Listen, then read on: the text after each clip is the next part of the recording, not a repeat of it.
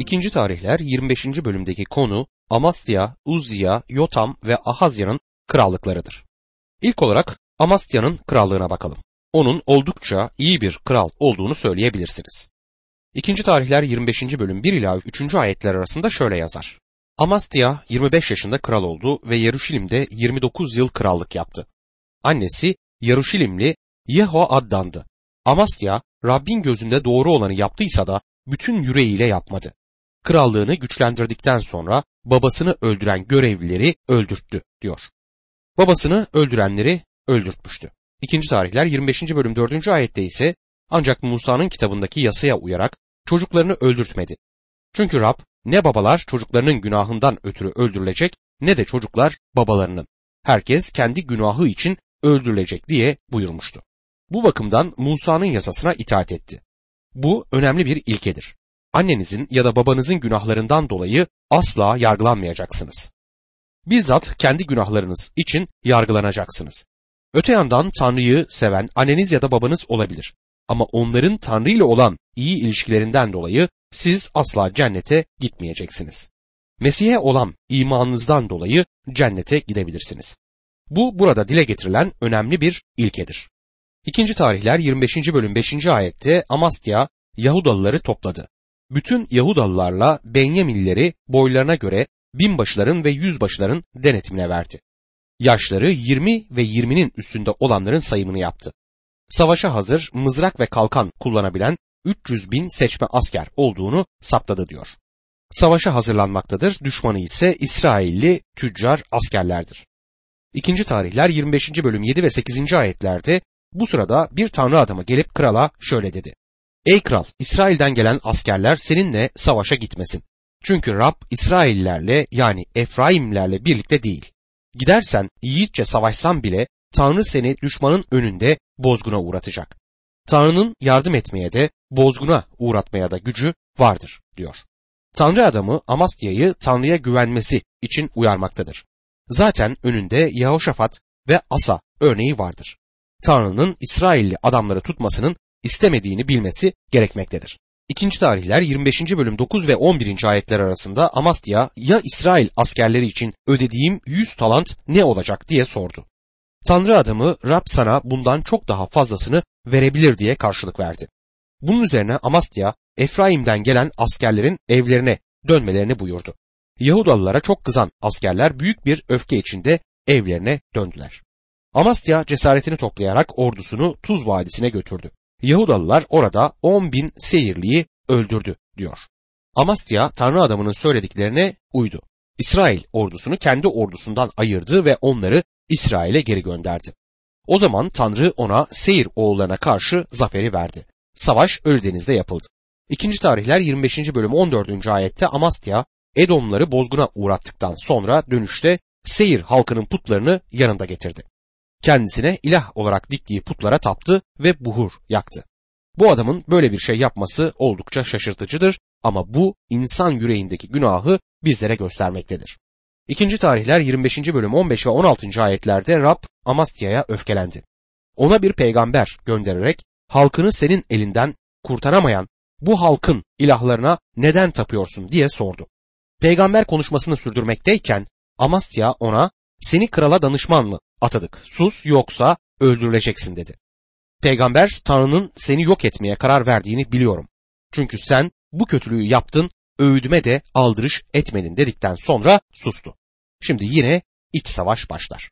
İkinci tarihler 25. bölüm 17. ayette Yahuda kralı Amastya danışmanlarıyla konuştuktan sonra Yehu oğlu Yehoaz oğlu İsrail kralı Yehoaş'a gel yüz yüze görüşelim diye haber gönderdi. Amastya gel yüz yüze görüşelim diyor. İsrail'i savaşa girmesi için kışkırtmaktadır. Yoaş Amastya'ya kısa bir benzetmeyle karşılık verir. İkinci tarihler 25. bölüm 18 ve 19. ayetlerde İsrail kralı Yehoaş'a karşılık olarak Yahuda kralı Amastya'ya şu haberi gönderdi. Lübnan'da dikenli bir çalı sedir ağacına kızını oğluma eş olarak ver diye haber yollar. O sırada oradan geçen yabanıl bir hayvan basıp çalıyı çiğner. İşte Edomları bozguna uğrattın diye böbürleniyorsun. Otur evinde. Niçin bela arıyorsun? Kendi başını da Yahuda halkının başını da derde sokacaksın. Başka bir deyişle benzetme karşı tarafı aşağılayarak şöyle der. Evinde otur ve kendi işine bak. Böyle yaparsan canın yanmaz. İkinci tarihler 25. bölüm 20. ayette ne var ki Amatsya dinlemek istemedi. Bunun böyle olması Tanrı'nın isteğiydi. Edom'un ilahlarına taptıkları için Tanrı onları düşmanın eline teslim etmeye karar vermişti diye yazar. Amasya kulak asmaz. Tanrı şimdi onu yargılayacaktır. İkinci tarihler 25. bölüm 23 ve 24. ayetlerde İsrail kralı Yehoaş, Yehoas oğlu Yoaş oğlu Yahuda kralı Amasya'yı Beyt Şemeş'te yakalayıp Yaruşilim'e götürdü. Efraim kapısından köşe kapısına kadar Yaruşilim sırlarının 400 arşınlık bölümünü yıktırdı. Tanrı'nın tapınağında Ovet Edom soyunun gözetimi altındaki altını, gümüşü, eşyaları, sarayın hazinelerini ve bazı adamları da rehine olarak yanına alıp Samiriye'ye döndü diyor. Bu elbette İsrail için kolay kazanılan bir zaferdir. Peygamberin uyarısının yerine gelmesiydi bu. Tanrı seni yok etmeye kararlıdır çünkü sen bunu yaptın ve öğüdümü dinlemedin dedi peygamber.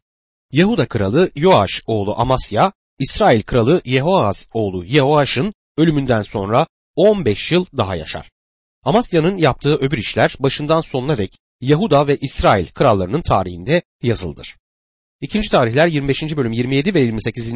ayetlerde Rabbin ardınca yürümekten vazgeçtiği andan başlayarak Yarışilim'de Amastya'ya bir düzen kurulmuştu. Amastya Lakiş'e kaçtı ardından adam göndererek onu öldürttüler. Ölüsü at sırtında getirildi. Yahuda kentinde atalarının yanına gömüldü diyor. İkinci tarihler 26. bölüme geldiğimizde Uzziya'nın krallığını görürüz. Şimdi Amastya'nın delikanlı çağındaki oğlu Uzziya tahta çıkar. İkinci tarihler 26. bölüm 1 ila 3. ayetler arasında şöyle yazar. Yahuda halkı Amasya'nın yerine 16 yaşındaki oğlu Uzziya'yı kral yaptı. Babası Amasya ölüp atalarına kavuştuktan sonra Uzziya Eylat kentini onarıp Yahuda topraklarına kattı. Uzziya 16 yaşında kral oldu ve Yaruşilim'de 52 yıl krallık yaptı. Annesi Yaruşilimli Yekolya'ydı diyor. Uzziya iyi bir kral olmakla birlikte önemli bir kral değildir. Onun krallığı döneminde ruhsal bir uyanış gerçekleşmedi. Sırası gelmişken Yaşaya'nın bu dönemde hizmetine başladığını söylemek isterim. Yaşaya 6. bölüm 1. ayette bunu söyler. Uzya'nın ölümünde göreve çağrılmıştır. Daha önce gördüğümüz gibi Kuzey Krallığından iyi bir kral çıkmadı. Güney Krallığından birkaç iyi kral çıkmıştır. Beş tanesi kural dışı sayılabilir. Çünkü onların krallığı sırasında ruhsal uyanış ve reformlar gerçekleşti. Uzya'nın krallığı ruhsal bir uyanışa neden olmadı ama kendisi iyi bir kraldı. Eskiden beri sorulan sorulardan birisi şudur. İsrail ve Yahuda krallarının adlarını saymak ve her birinin krallığını kısaca betimlemek. Birinci sınıf öğrencilerinden biri her birinin adının yanına kötü bir kral yazıldığında %95 doğru yazacağınız düşüncesini ortaya atmıştı. Birinci sınıftaki bir öğrenci başka ne isteyebilir ki? Sonuçta kralların adlarını ezberleyip yanlarına kötü bir kral diye yazdık. Şimdi Uzya'nın adının yanına kötü kral diye yazdığımızda hata yaptığımızı söylemek isterim. Çünkü Uzya kural dışı değildi ama iyi bir kraldı. İkinci tarihler 26. bölüm 4 ve 5. ayetlerde babası Amastya gibi Uzya da Rabbin gözünde doğru olanı yaptı. Kendisine Tanrı korkusunu öğreten Zekeriya'nın günlerinde Tanrı'ya yöneldi. Rabbe yöneldiği sürece Tanrı onu başarılı kıldı. Uzya'nın başarılarını 2. tarihler 26. bölüm 6. ayetten itibaren görmekteyiz. Uzziya Filistlilere savaş açtı.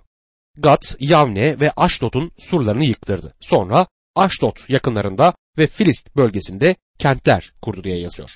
Filistlerin kalelerinden biri Gat'tı. Aşdod bir liman kentidir. Gemiler eskiden Aşdod'a değil Sezariye'ye gelmekteydi. Şimdi orada insan elinden çıkma harita bir liman var ve oraya girip çıkan mallar İsrail'in diğer limanlarından daha çoktur. Kızıldeniz'den gelen petrol borularının olduğu yer burasıdır.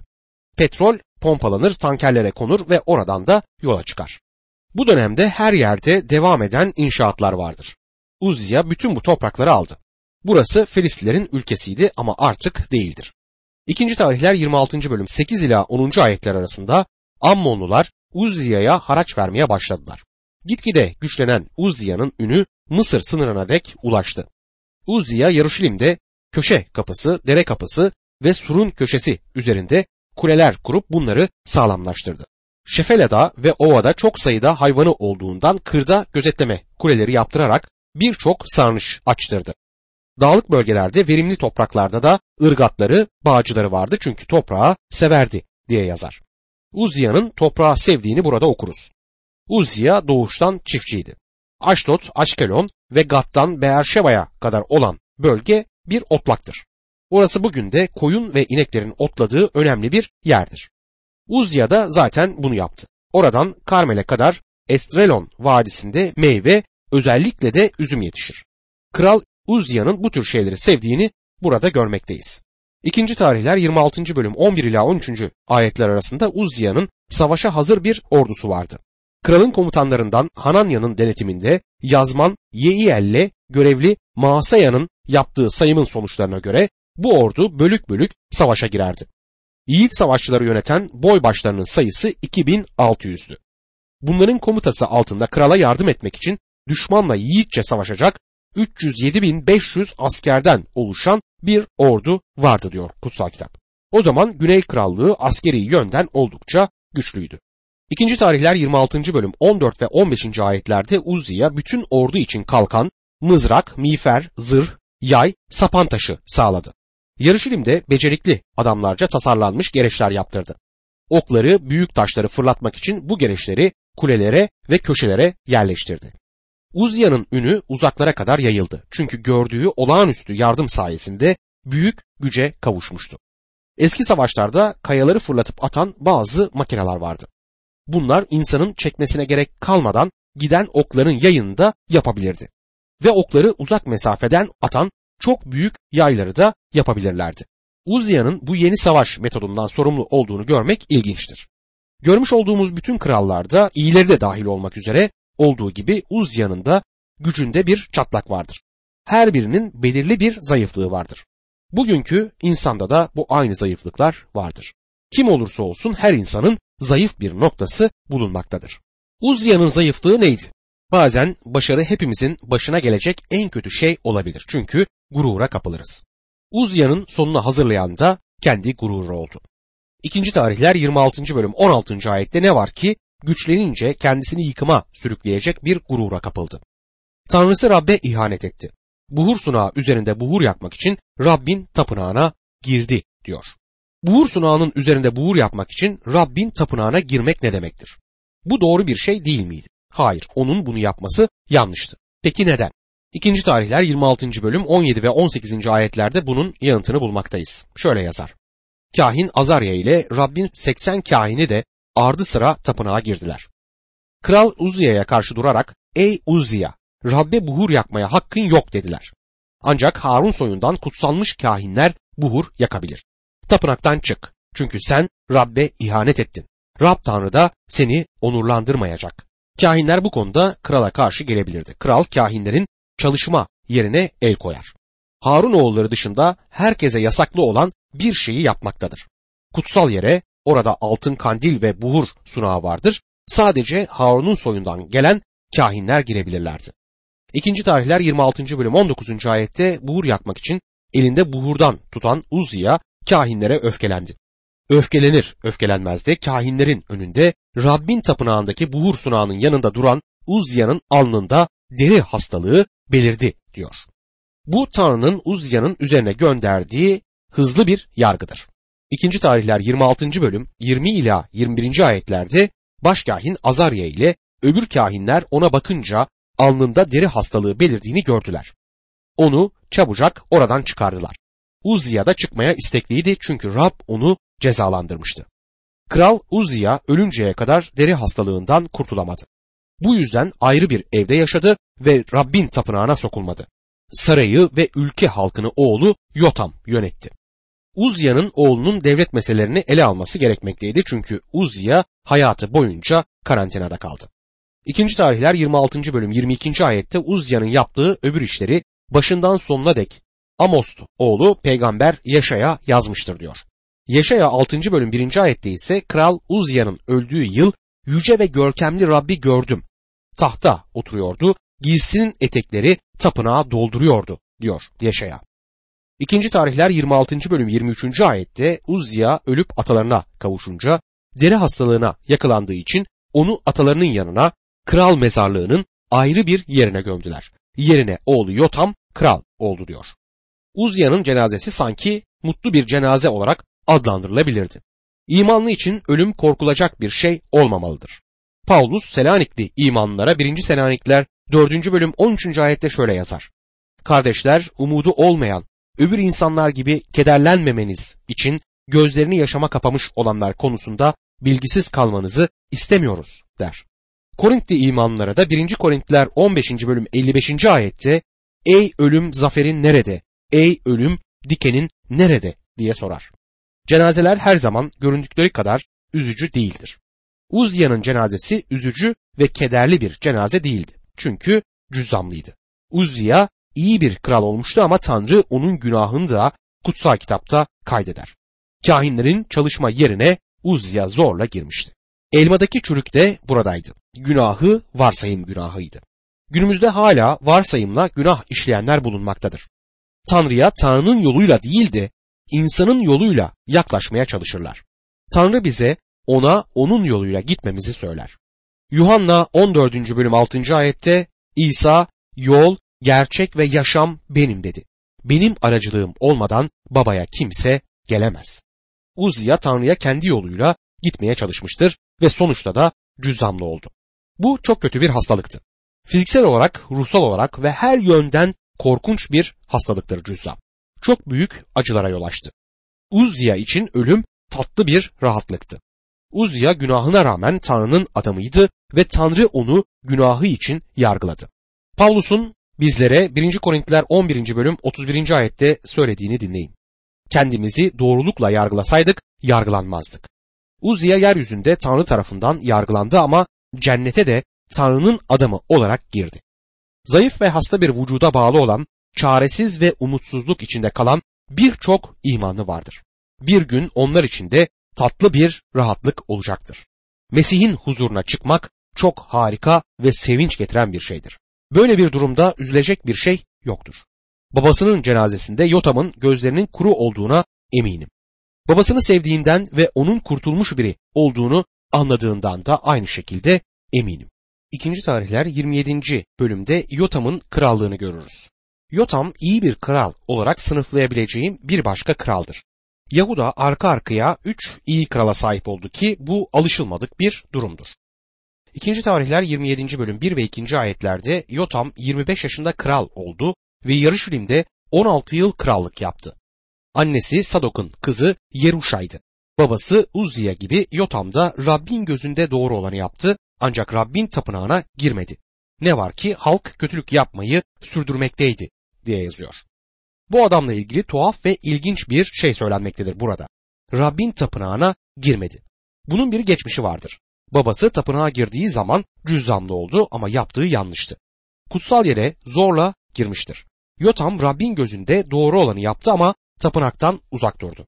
Yotam'a karşı sempati duyabilirsiniz ama o ulusu için kötü bir örnek oldu. Sonuç olarak halk kötülük yapmayı sürdürdü. Tanrı'ya dönmediler. İşte burada halkının Tanrı'ya dönmesi için eline büyük bir fırsat geçirmiş olan bir adam var. Ama onun da bir sorunu vardı. Herhalde içinde bir acılık kökü vardı. Babası tapınakta cüzzama yakalandı ve o da tapınağa girmek istemedi. Bugün de bu tür şeyler yapan pek çok insan tanıyorum. Ön yargılarından dolayı Tanrı'nın evinden uzak dururlar. Ön yargıdan yıllarca önce olmuş kötü bir olaydan ya da sevdikleri birinin başına gelen bir şeyden dolayı Tanrı'nın hizmetini bırakmış birçok kişiyi tanıyorum. Gençken bir vaizin oğluyla tanıştım. Birlikte top oynardık. Onunla konuşmaya çalıştığımda bana beni dinle, bana dinden bahsetme. Ben de senin kadar biliyorum dedi. Sonra bana kilisedeki görevlilerden bazılarının babasına ne kadar kötü davranmış olduklarını anlattı. Bir daha kilisenin kapısından içeri adım atmayacağım dedi. Onun hatalı olduğunu düşünüyorum ve ona bunu söyledim. Ama açıkçası bunun da bir geçmişi vardı. Yotam'ın durumu da böyleydi. Davranışını belirten anlaşılır bir geçmişe sahipti.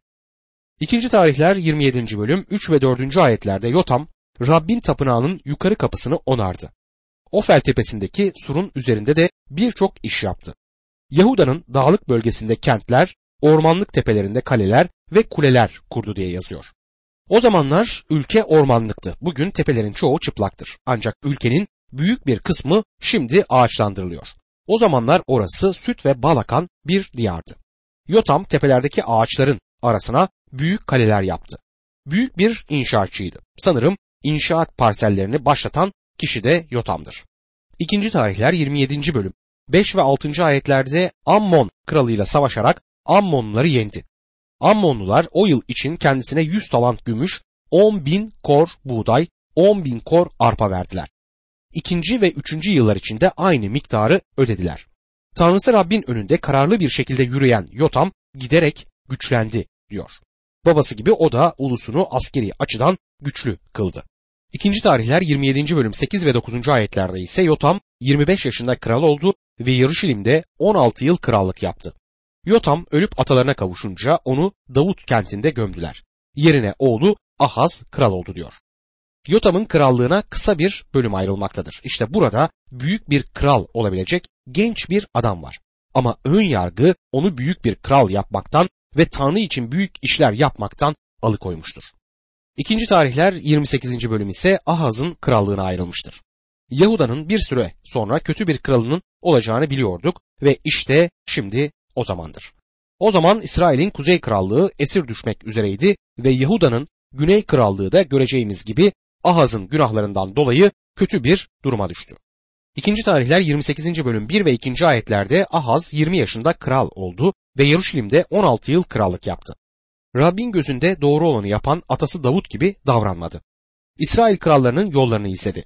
Bağallara tapmak için dökme putlar bile yaptırdı diyor. Ahaz kötü bir kraldır. İsrail'in krallarının yolunda yürüdü ki bu da kötü yol demektir. Davut kralların yargılandığı insan standardını oluşturmaktadır ve Ahaz bu standarda göre standardın oldukça altındadır. Sonuç olarak şimdi Güney Krallığı'nın üzücü geleceğini görmeye başlarız. Kuzey Krallığı Aşurluların esiri olacak, Tanrı Güney Krallığı'na birkaç uyarıda bulunacak ama onlar da esir düşeceklerdir. Aşurlulara değil ama daha sonra Babil'in esiri olacaklardır. İkinci tarihler 28. bölüm 3. ayette ben Hinnom vadisinde buhur yaktı. Rabbin İsrail halkının önünden kovmuş olduğu ulusların iğrenç törelerine uyarak oğullarını ateşte kurban etti. Bu oğullarını kızgın sunakta kurban ettiği anlamına gelir. Aslında insani kurbanlar için kızdırılan bir puttu bu. İkinci tarihler 28. bölüm 4. ayette ise puta tapılan yerlerde, tepelerde, bol yapraklı her ağacın altında kurban kesip buhur yaktı diyor. Ahaz tamamen putperest oldu ve Güney Krallığını da putperestliğe sürükledi. Bunun sonucu olarak ise işgal edilme geldi Suriye ve İsrail tarafından. İkinci tarihler 28. bölüm 5. ayette işte bu nedenle Tanrısı Rab Ahaz'ı Aram kralının eline teslim etti. Aramlılar onu bozguna uğrattılar. Halkından birçoğunu tutsak alıp Şam'a götürdüler. Ayrıca onu ağır bir yenilgiye uğratan İsrail kralının eline de teslim edildi diyor. Görüldüğü gibi Tanrı halkının kapılarını açar ve düşmanlarının girmesine izin verir. Suriye gelir ve Güney Krallığı'nın duvarlarını ilk kez yarar. Birçok insanı da esir alır. İşin üzücü tarafı İsrail'in de bu eylemde Suriye'nin yanında yer almasıdır. Esir alınanların çoğunun Kuzey Krallığı İsrail'in esiri olduğunu öğreniyoruz. İsrail Yahuda'nın halkını esir aldı.